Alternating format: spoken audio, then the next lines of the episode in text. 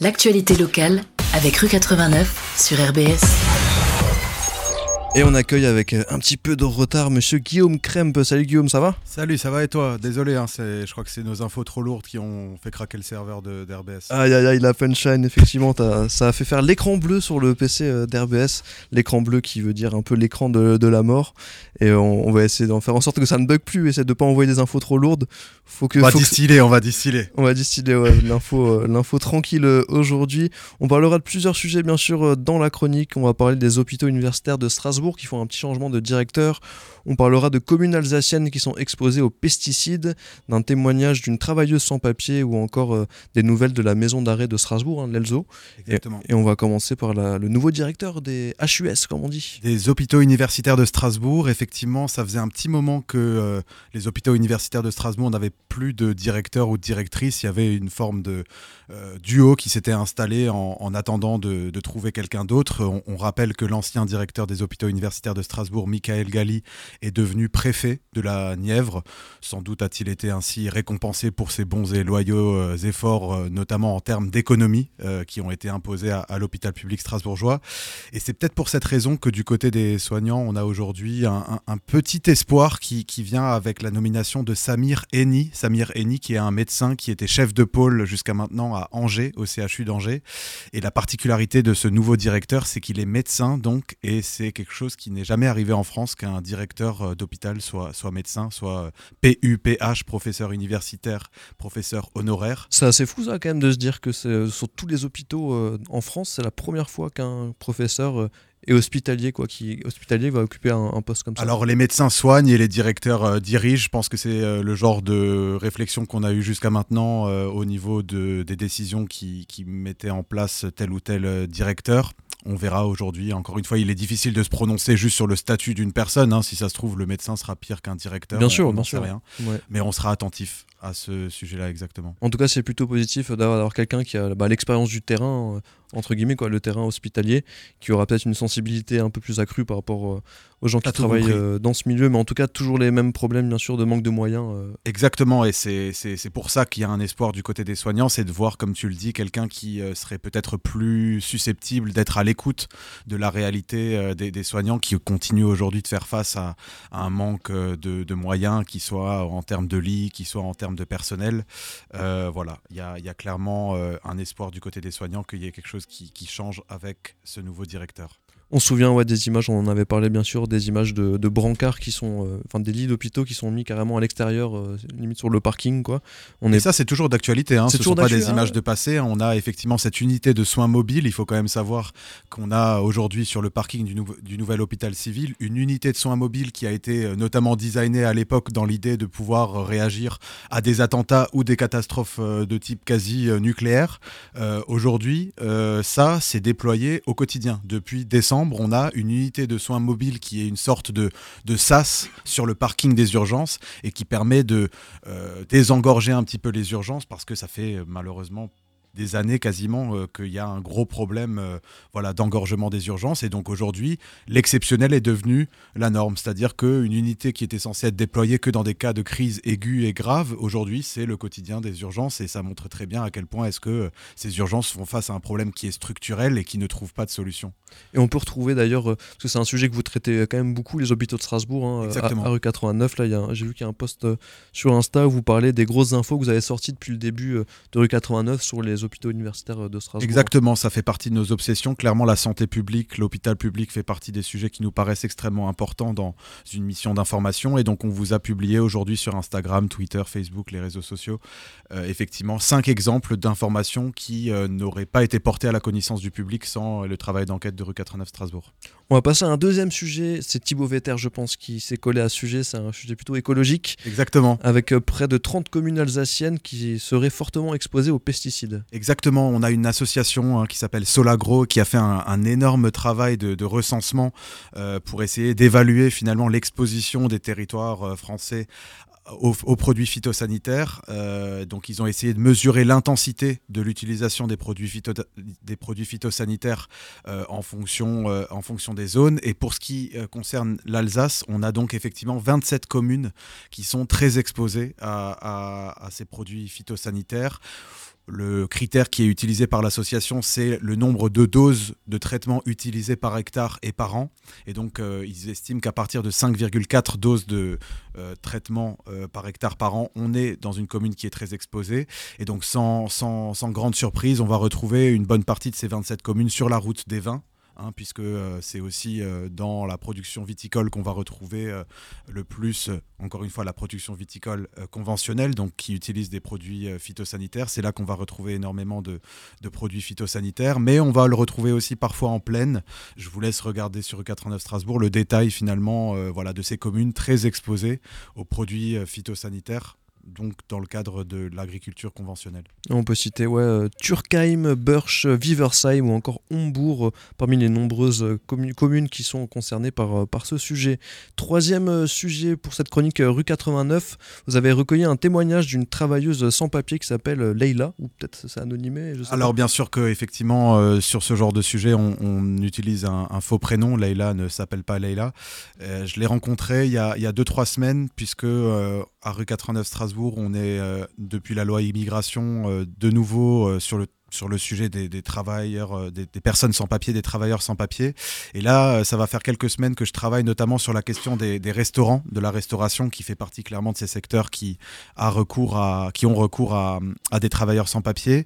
Pour l'instant, l'enquête continue. On, reste encore sur des témoignages là de Leila qui, qui nous permet d'avoir une idée du quotidien d'une personne sans papier et d'à quel point est-ce que quand on n'a pas de papier, tout est impossible en fait d'une certaine manière la moindre des euh, choses euh, qui relèveraient d'une banalité pour nous euh, français pour nous qui avons des papiers et d'une complexité sans nom pour quelqu'un qui ne l'a pas et, pourtant, c'est quelqu'un qui, d'une certaine manière, aux yeux du grand public, vit euh, de façon tout à fait normale, puisque euh, le matin, elle se lève chez elle, elle prend sa voiture et elle va travailler dans un restaurant. Mhm. Peu de gens savent qu'elle euh, elle est dans cette situation, mais elle, elle, elle sait très bien à quel point est-ce que c'est extrêmement fatigant, notamment, et à quel point est-ce que ça rend les choses impossibles, tout simplement, de ne pas avoir ses papiers. Elle exprime de, de la peur et de l'inquiétude au quotidien. Exactement, hein. on est sur une personne qui ne peut pas aller faire ses courses en Allemagne parce qu'elle craint d'être contrôlée par la police et d'être euh, renvoyée chez elle. Euh, entre guillemets, chez elle, c'est à Strasbourg, mais euh, j'imagine que dans la tête de l'État français, puisqu'elle n'a plus de papier, ce n'est pas en France.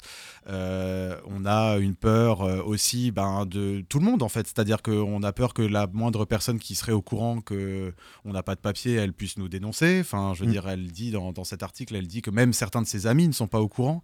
en plus, on est dans une situation qui est particulière en ce qui la concerne, puisque c'est quelqu'un qui, qui a été dérégularisé. Alors, je trouve que le terme est complètement fou quand on parle d'une personne humaine, mais euh, il faut savoir que cette personne avait un titre de séjour et puis qu'un jour, la, la, préfecture a dit en fait, on, ne renouvelle pas votre titre de, séjour et donc cette personne s'est retrouvée du jour au lendemain euh, en situation irrégulière, donc dérégularisée. Pourtant, elle était intégrée, elle avait un travail, etc. Enfin, Exactement. Et donc, on est sur une forme. Euh, je ne peux pas rentrer dans le détail de la raison pour laquelle elle a perdu son titre de séjour, ou en tout cas pour laquelle il n'a pas été renouvelé.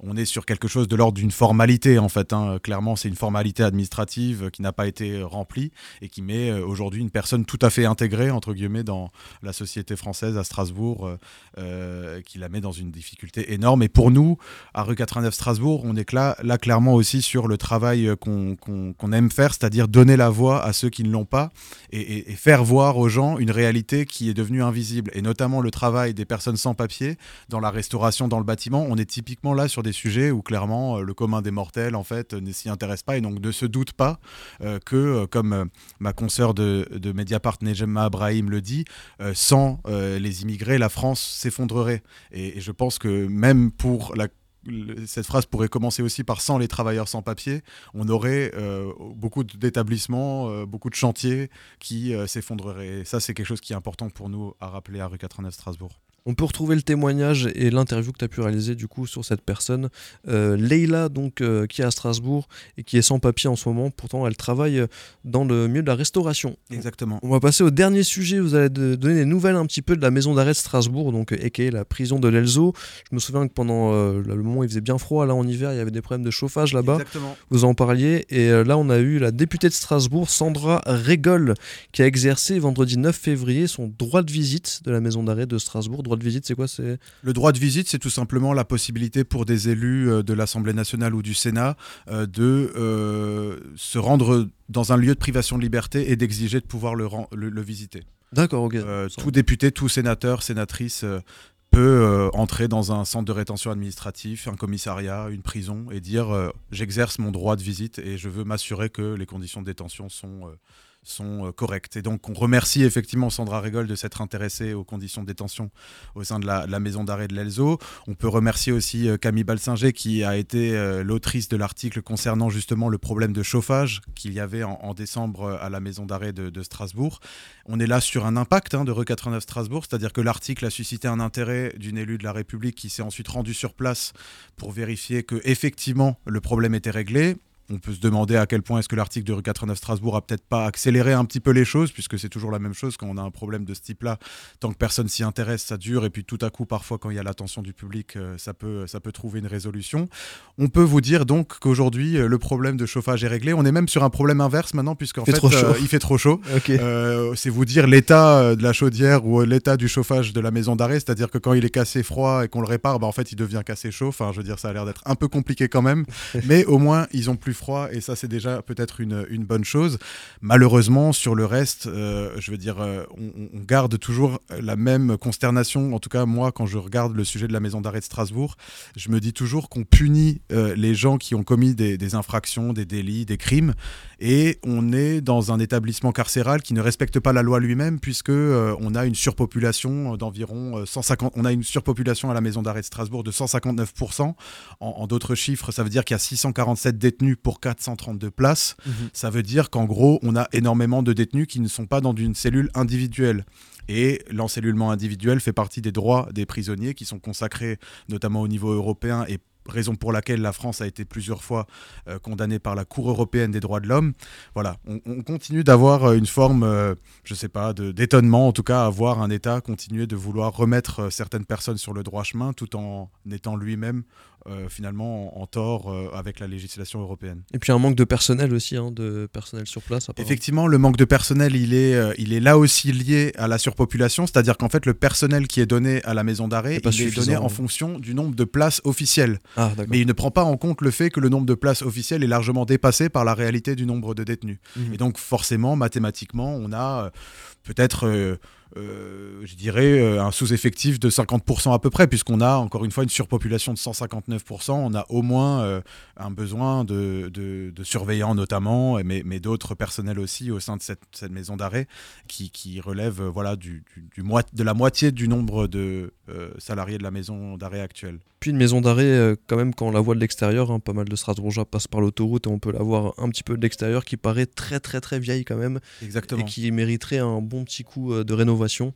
Ça, après, on n'est pas forcément dans les, dans les papiers de tout ce qui est euh, rénovation et tout, mais elle paraît un petit peu euh, affaiblie, entre guillemets, cette prison. Absolument. Alors, je veux dire, euh, ce que vous voyez en termes de façade de l'extérieur en roulant sur l'autoroute, finalement, vous le retrouvez avec cette histoire de chaudière qui fonctionne pas. Je veux dire, ça ressemble effectivement à, à une forme de bâtiment tout à fait hors d'usage, d'une certaine manière. Et, en plus, on peut se dire, et c'est quelque chose d'ailleurs qu'on n'a pas encore travaillé, mais quand on, voit cette maison d'arrêt en, roulant sur l'autoroute, on peut aussi se demander à quel point est-ce que euh, les gens qui sont là, juste devant l'autoroute, ils respirent pas euh, la pollution euh, de la route juste à côté. Enfin, je veux dire, de toute façon, ça c'est relativement classique. On ne va pas vraiment se préoccuper de la qualité de l'air des, détenus dans leurs cellules. Si déjà ils sont seuls dedans, c'est déjà un luxe apparemment pour eux. On peut aller voir tous les détails donc, sur l'article de, Camille Balzinger qui, Exactement. qui a qui est sorti, ce lundi.